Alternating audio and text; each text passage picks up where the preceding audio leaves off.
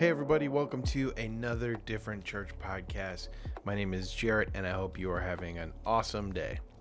I'm recording this on a Sunday night. Today was kind of a gray, sort of rainy morning, but it was nice. I, uh, I don't know about you, but I like mornings like that as long as it's not pouring down like crazy.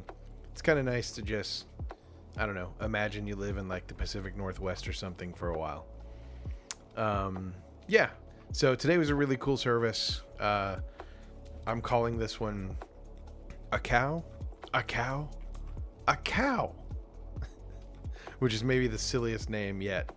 But if you listen to the whole thing, you will hear why we're calling it that. Um, Hannah had a really good message for us. She's kind of talking about the difference between God's justice and God's love, and where does one start and where does one end, and all those sorts of really small questions. uh, I have a couple things to tell you about that we've got going on at church in the coming weeks. Number one, a bit of sad ish news. Um, the 25th is going to be the last Sunday for a couple months for two of our band members, Gianna and Peter. Gianna is the leader, and Peter plays uh, either guitar or bass. They're actually going to Denmark for two months, which sounds super cool. We're all really jealous, but we're going to miss you guys. Um, we can't wait to have you back. Um, in the meantime, have an awesome time in Denmark. You're going to love it, I'm sure. Uh, the 25th is their last day. So make sure that you come on the 25th if you can or watch online. We're going to have a really awesome musical day and uh, just going to try and send them off uh, in the best way that we know how. Um, and then the week after, we are going to celebrate the fact that they are no longer here. Just kidding. We um, we've got some cool plans on what we're going to do while they're gone, and it starts right away. Uh, we're going to do something super duper weird on November first. Um, we're going to have a stand-up comedian come in, and the stand-up comedian is Jesus. Jesus is going to perform stand up on November 1st. Uh, I hope you come and experience what's going to be probably the weirdest Sunday any of us have ever had in church. I'm really excited about it. I'm a little nervous, if I can be honest. Um, who, you know, comedians are wild cards. Who knows what's going to happen? He, he might say something offensive, even. Um, but hopefully, it's all going to be good and positive and uh, a good vibe, a good mood, um, all those sorts of cool things. Um, I'm really excited about it. I want to give you permission to laugh and be silly and have fun that day. With that in mind, we're going to do some weird stuff with the band too. We're going to kind of treat it like a talk show. Um, just kind of like fun music and high energy. Then the comedian's going to come up, and then Hannah will probably come up after that. That's probably going to be the order. Anyway, I just want to invite you to attend that in person or online. I'm really excited. It's going to be super weird. We're probably going to try and record it and turn it into like a thing. Um, so, yeah, um, that's it. Those are the two things that we have uh, coming up here pretty soon. Um, make sure and go to diff.church on your phone. Uh, connect with us, get on our mailing list. Um, let us know how you heard about us. Let us know if we can pray about anything for you. We'd love to lift you up in prayer throughout the week. That is it. Without further ado, check out a cow, a cow, a cow. I should point out that Jared forgot to say something so important about November 1st, which is, is it's the day after Halloween. So we're obviously having a costume contest. Dress up and come to church. I will be Winnie the Pooh. You can guess why. I already have the costume. It looks ridiculous. Did you know that they don't make Winnie the Pooh costumes for pregnant people? You just get to buy like a yellow kind of dress on Amazon and then a shirt that's like way too small. And squeeze yourself into it, and then if you put some bear ears on, you're magically Winnie the Pooh.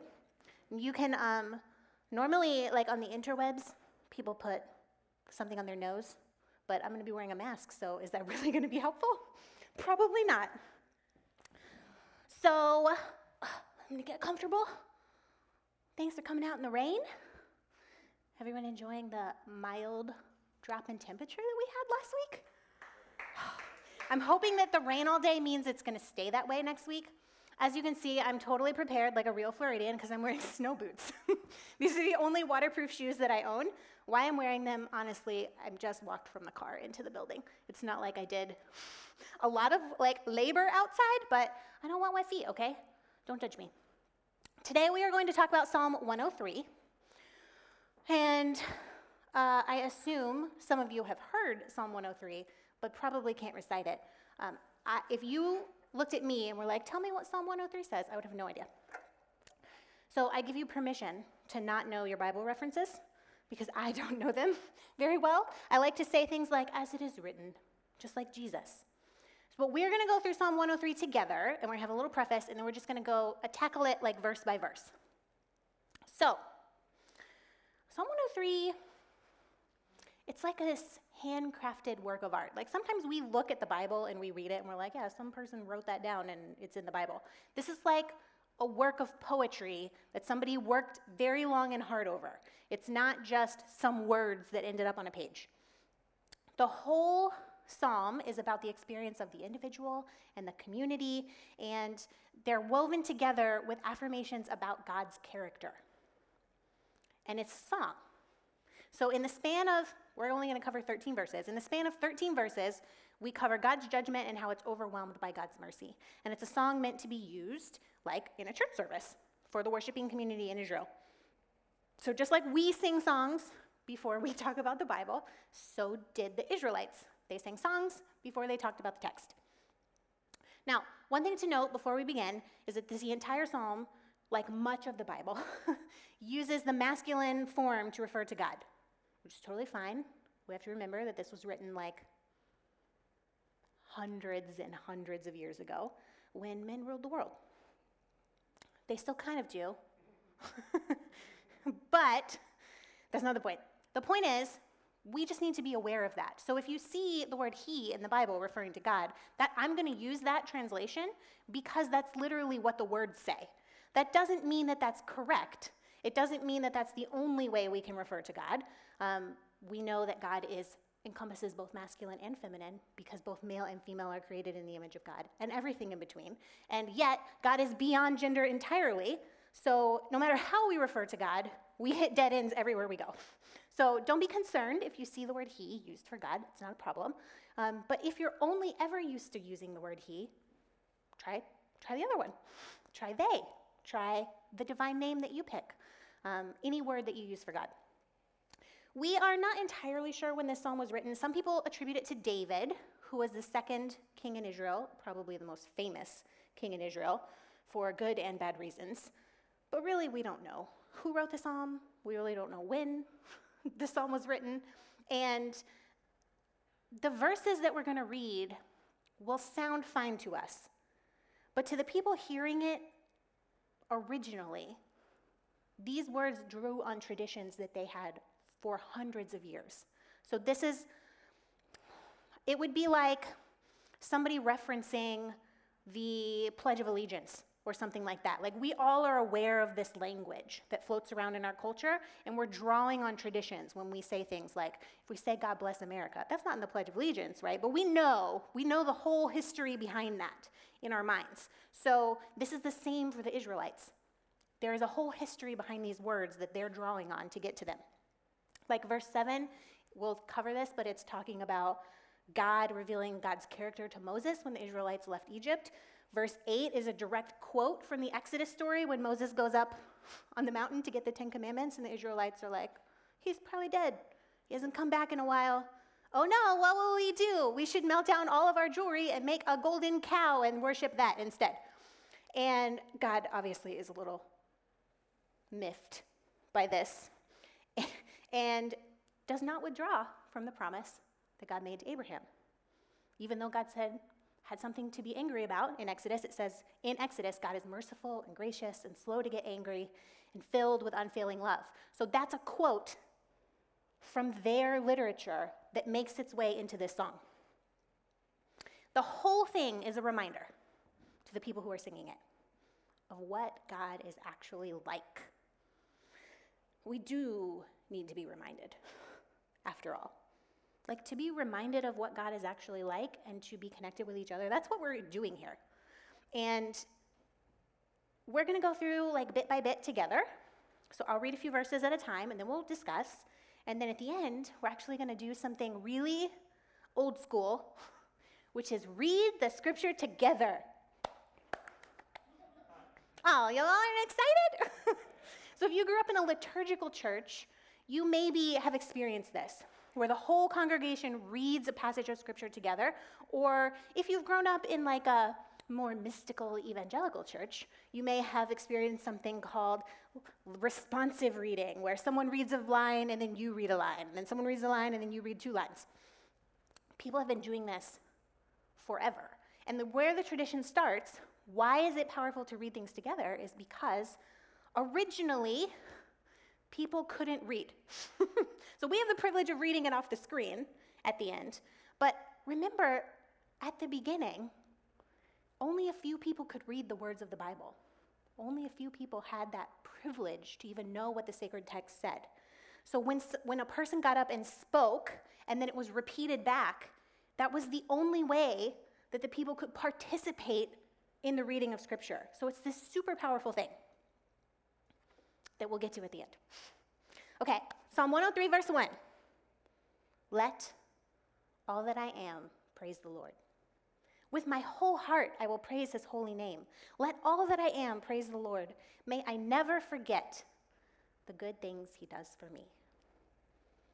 Now, so the first thing the writer does is kind of turn, turn her gaze inwards. These words sound nice to us. Yes, praise the Lord. God is holy. God does good things. Wonderful. This is an echo of one of the most foundational and sacred prayers in the entire Jewish, I want to say text, that's not the right word, the entire Jewish theology.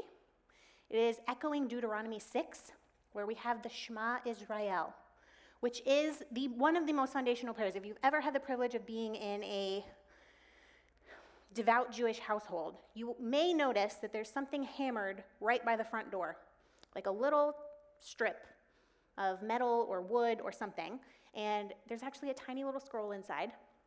And if you're Orthodox, generally you touch it on the way out of your house or the way into your house. And inside are some verses, and one of them is the Shema Israel, the most foundational prayer of the Jewish theology, which is Hear, O Israel, the Lord your God, the Lord is one.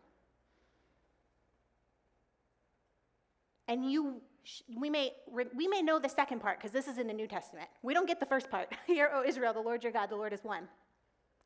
The second part is found in the New Testament as well because Jesus says it and other people say it, and it is, You shall love the Lord your God with all your heart and with all your mind and with all your strength. And it's a reminder every time you go in or out of your house remember the Lord your God. Remember how we should be relating to God. And I think it's a reminder to us. Like, I have a mezuzah, that's what it's called, the little thing by your door, hammered in my house because all my dad's family is Jewish, but I almost never touch it because I'm a bad Jew. Um, clearly, I'm not practicing. um, but it's a reminder of how we should approach communication with God. Like, prayer is just talking, right? But sometimes maybe we need to think before we start in with our list of demands or our chatter or our apologies or whatever we're going to say,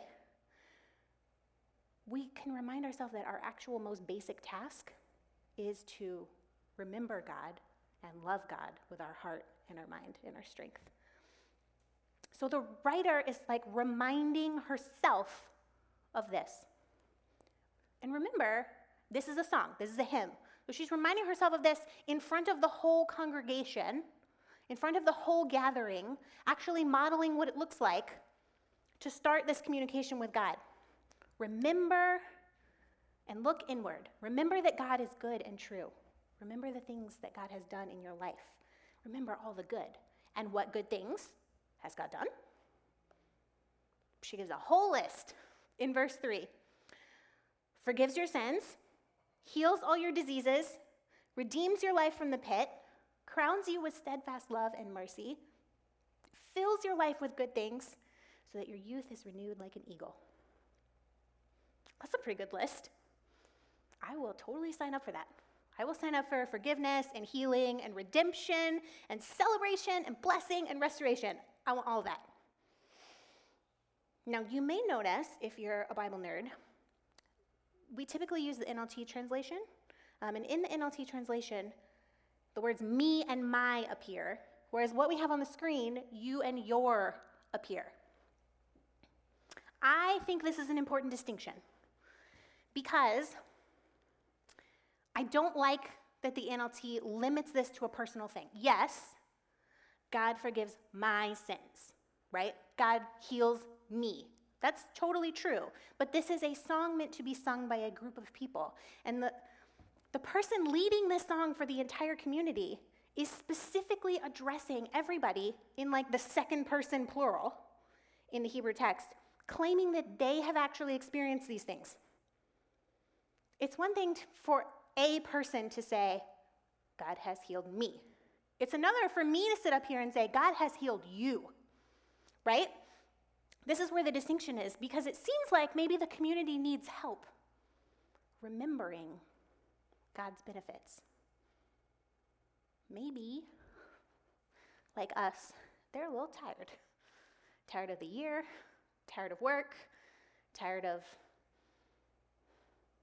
everything, tired of dealing with their own mental health, tired of struggling with illness, tired of having little celebration, tired of everything. They don't feel like their lives are full of good things. They're having real life. so, how is it that a community of people who are experiencing real life, how do they relate to God?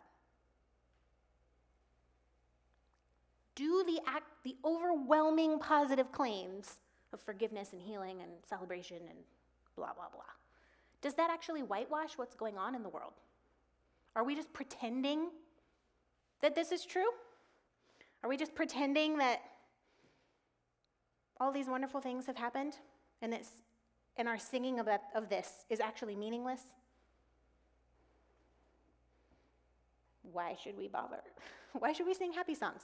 Why should we praise God when the world seems like it's on fire? Is that even genuine? Is it worth it? Now, if you know me, I'm going to say the only answer I can give you is yes, it is worth it. A thousand times yes. Actually, one of the most powerful things we can do is come together and defiantly say that what the world, what is going on in the world is not the base reality. That there is something better. That that's actually a prophetic voice that we have.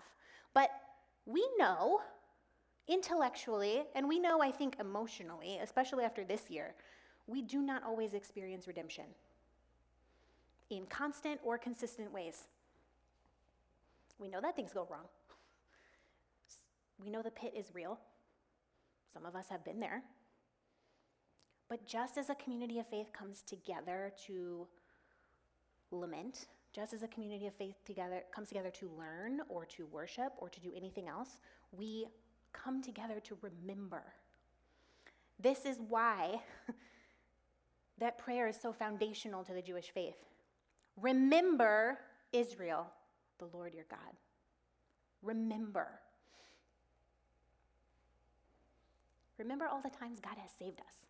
And not just us, not just me, but generations of us, our ancestors. God has also saved. Like, we might not feel God's hand, like, actively, physically pulling us out of the pit at this very second.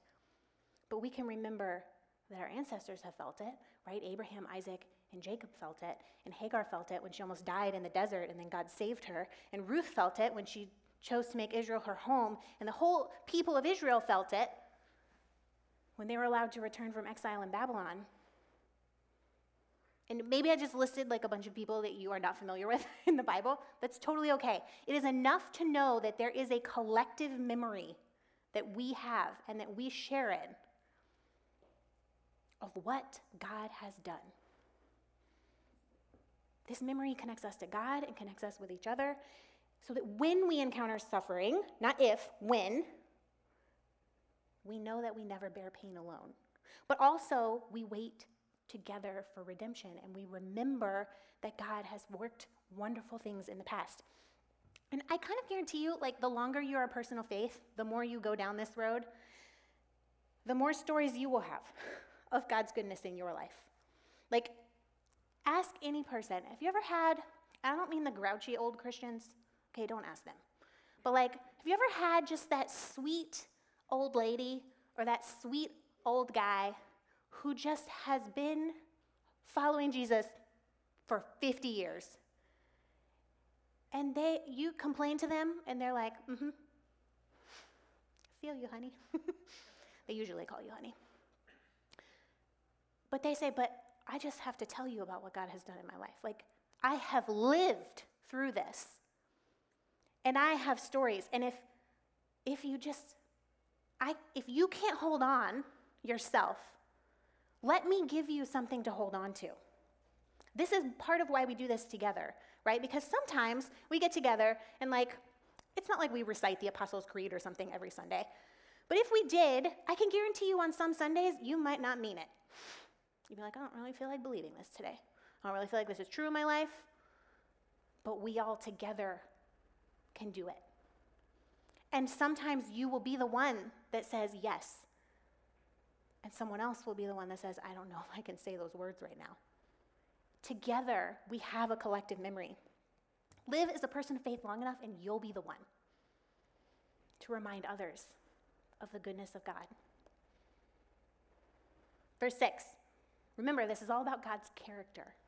The Lord gives righteousness and justice to all who are treated unfairly. He revealed his character to Moses and his deeds to the people of Israel. So God gives justice to those who are treated unfairly. It's a very nice sentiment. But even this is an affirmation of what life is really like and what God is really like. For God to give justice to those who are treated unfairly means what? There are people being treated unfairly. this is honest. And we can look around our world and be like, I see it. This statement is to provide hope to the community because we're reminded that it is inherent in Yahweh's character to work on behalf of the oppressed, not the oppressor. And Yahweh is the divine name. So you'll see it here. I wrote it without vowels because that's habit, because I went to seminary. But usually you might see it as Y A H W E H. Yahweh is the divine name for God in the Old Testament. Whose side is Yahweh on? Whose side is God on? Not the people running the world. If God is on the side of the broken and the poor and the desperate and the downtrodden and the powerless, it is inherent in God's character to work on behalf of the oppressed. That is such a hopeful statement. Because if you've had experiences in your life, or experiences right now, where you can look and clearly see that the world is not right, what does it mean when we say this out loud? That we affirm that all the people who have used God's name for things like crusades, that all the people who have used God's name for things like oppression of women, oppression of people of color, um, wars of any kind, oppression of anybody, are wrong. They don't know what God is actually like. And the, the writer of this psalm, the person who's leading it in front of a group of people, is reminding them because their life is not great either. We don't know exactly when it was written, but Israel was like constantly attacked by people. So they were always under threat of being taken over until they actually were taken over. Whose side is God on? Not the side of the people with the power. No matter what it looks like in the world around us, we have all the reason in the world to hope. Why? Because, and it goes on, the Lord is compassionate and merciful, slow to get angry, filled with unfailing love. He will not constantly accuse us or remain angry forever. He does not punish us for our sins. He does not deal harshly with us like we deserve. His unfailing love towards those who follow him is as great as the height of the heavens above the earth. He has removed our sins as far from us as the east is from the west. The Lord is like a father to his children, tender and compassionate to those who follow him. That's good stuff. Even like what we do wrong is not enough to stop the divine love that God provides. Like verse 8, perfect example of this. This is the echo. The Israelites literally building another God to worship. Like if I were God, that would make me mad. Be like, Moses, come up to the mountain. I'm going to give you like the rules of how these people are going to live. I literally just saved them from Egypt.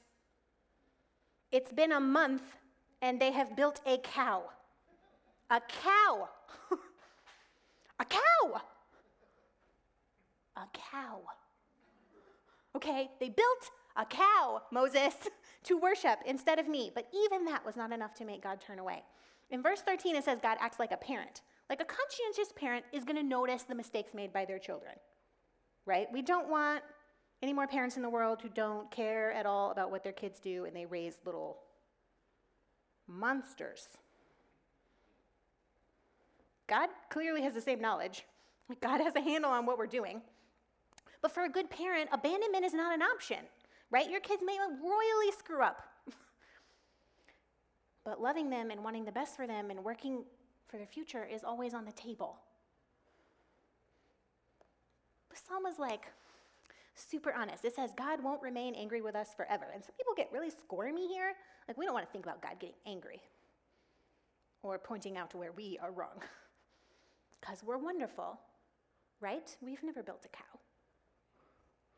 Last week we talked about God's anger and how, you know, people have turned it into this turn or burn theology and it's harmed a lot of people. But we don't get to take the easy way out here, right? We don't get to pretend that God has zero reason to ever be angry with us. If the God we believe in is not upset by the pile of crap in the world, I'm saying that for the interweb.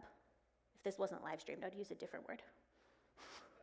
The pile of crap in the world that we have created, the horrendous wrongs, and I know we don't like to think about this, but like, if you turn on the news for five seconds, you'll be depressed. If God's not upset by that, then it is not a God worth following. What are we doing here? If our God is not upset by what we have done, by the ways we have harmed each other, and the ways we've harmed ourselves, and the ways we've ruined creation. God should be mad about that, right? Like, we're, if we were God and we built like a beautiful Lego castle and put some hum- human Lego people in it, and then they just burned it to the ground and murdered each other, you wouldn't be upset by that? You'd be like, oh no, humans will be humans. No, God should be upset by the wrongs that are done in the world. And yet, even though God has every right to be angry, the psalm says it doesn't last and celebrates this. God doesn't give us what we deserve. The most important word in the entire psalm is the Hebrew word that's translated as unfailing love. You'll find it in the psalm four times. It's the Hebrew word hesed. And it's used all throughout the Old Testament to, to refer to unwavering devotion, to the type of loyalty and commitment that can never be annulled. It's most often used in the Bible to describe Yahweh's profound commitment to us and to every individual, regardless of what has been done. No matter what's been done, no matter what's been said, no matter how we've harmed each other or harmed ourselves, no matter the depth of the pit we find ourselves in, no matter the despair in our souls, no matter what, no matter anything, God has unfailing, steadfast love. And when God enters our space, this earth space that we occupy, with a love that we really don't know what to do with, we can't help but be transformed by it. And when I was writing this, I was reminded of a song that used to like bring the house down in the little church I grew up in. I grew up in a very tiny Pentecostal church. Some of you know this. I had my own tambourine. It was very delightful. Like when the song Bring the House Down, like you might get a victory march going around the church, which is kind of like a conga line, except no one touches each other and everyone has like instruments and is just shouting. Like they would just sing this chorus and sing it and sing it and sing it, and everyone would be like, ah, the crowd goes wild. I kind of miss it. Maybe one day we should do a victory march. all right, I won't. Okay, I'm not going to make all of you uncomfortable with my Pentecostalness. But this chorus said, Whose report will you believe? That was the first line. And then the whole people would say, We believe the report of the Lord. His report says, I am healed. His report says, I am filled. His report says, I am free. His report says, victory. And then we just sing it until everyone like lost their minds. And then you still have like an hour long sermon because I'm not joking. My parents used to bring me crackers because I would get hangry at how long the church service was going. You should be glad this is not a Pentecostal church. I could keep you here. Like in a Pentecostal church, if the pastor said, I'm almost done, you got half an hour. Like at least. He would say, one more thing and I'm closing. I actually will mean that when I say it, okay? No, he would say it at least five more times. One more thing, and I'm closing. It's the Spirit of the Lord. Spirit of the Lord.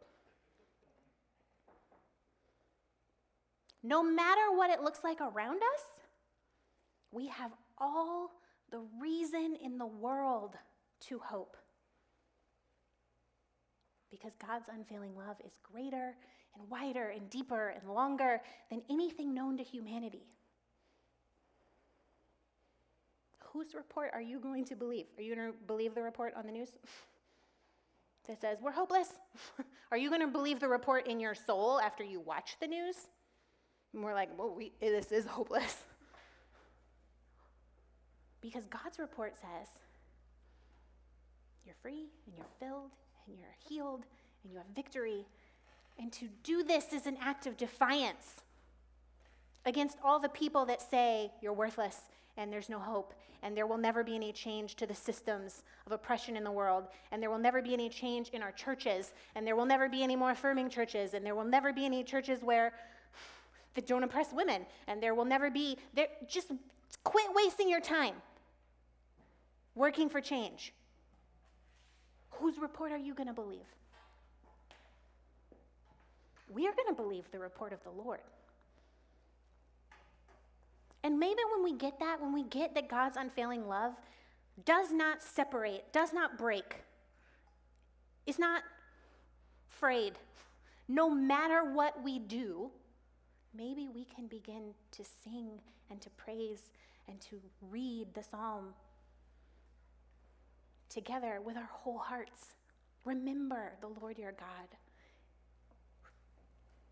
So, we're going to do something that I already warned you about, so nobody be shocked. We're going to read the scripture together, out loud. An affirmation of what is and what can be at the same time. And you can follow along on the screen, but I'll try to go slow sometimes I go fast. this is Psalm 103, and we'll start in verse 1. Let all that I am praise the Lord. With my whole heart, I will praise his holy name. Let all that I am praise the Lord. May I never forget the good things he does for me, who forgives all your sins and heals all your diseases, who redeems your life from the pit and crowns you with love and steadfast mercy, who fills your life with good things so that your youth is renewed like the eagles. The Lord is compassionate and merciful, slow to get angry, and filled with unfailing love. He will not constantly accuse us or remain angry forever. He does not punish us for our sins. He does not deal harshly with us as we deserve. For God's unfailing love toward those who follow him is as great as the height of the heavens above the earth. He has removed our sins as far from us as the east is from the west. The Lord is like a father to his children, tender and compassionate to those who follow him. Let's pray. Holy God, we bring into your presence the fullness of who we are the hurting parts, the sick parts, the regrets, the murky and the messy, the parts where we have been wounded, and the parts where we have wounded others. You see us and you do not turn away. You look at us and your report is good. Your report says we're healed and filled and free. And in the company of each other, we can catch a glimpse of heaven here. Let us go and mend the world together this week. Amen. And we read a hymn, and now we get to sing a hymn. So if you would all stand, the band has a couple more songs, and we'll see you next week.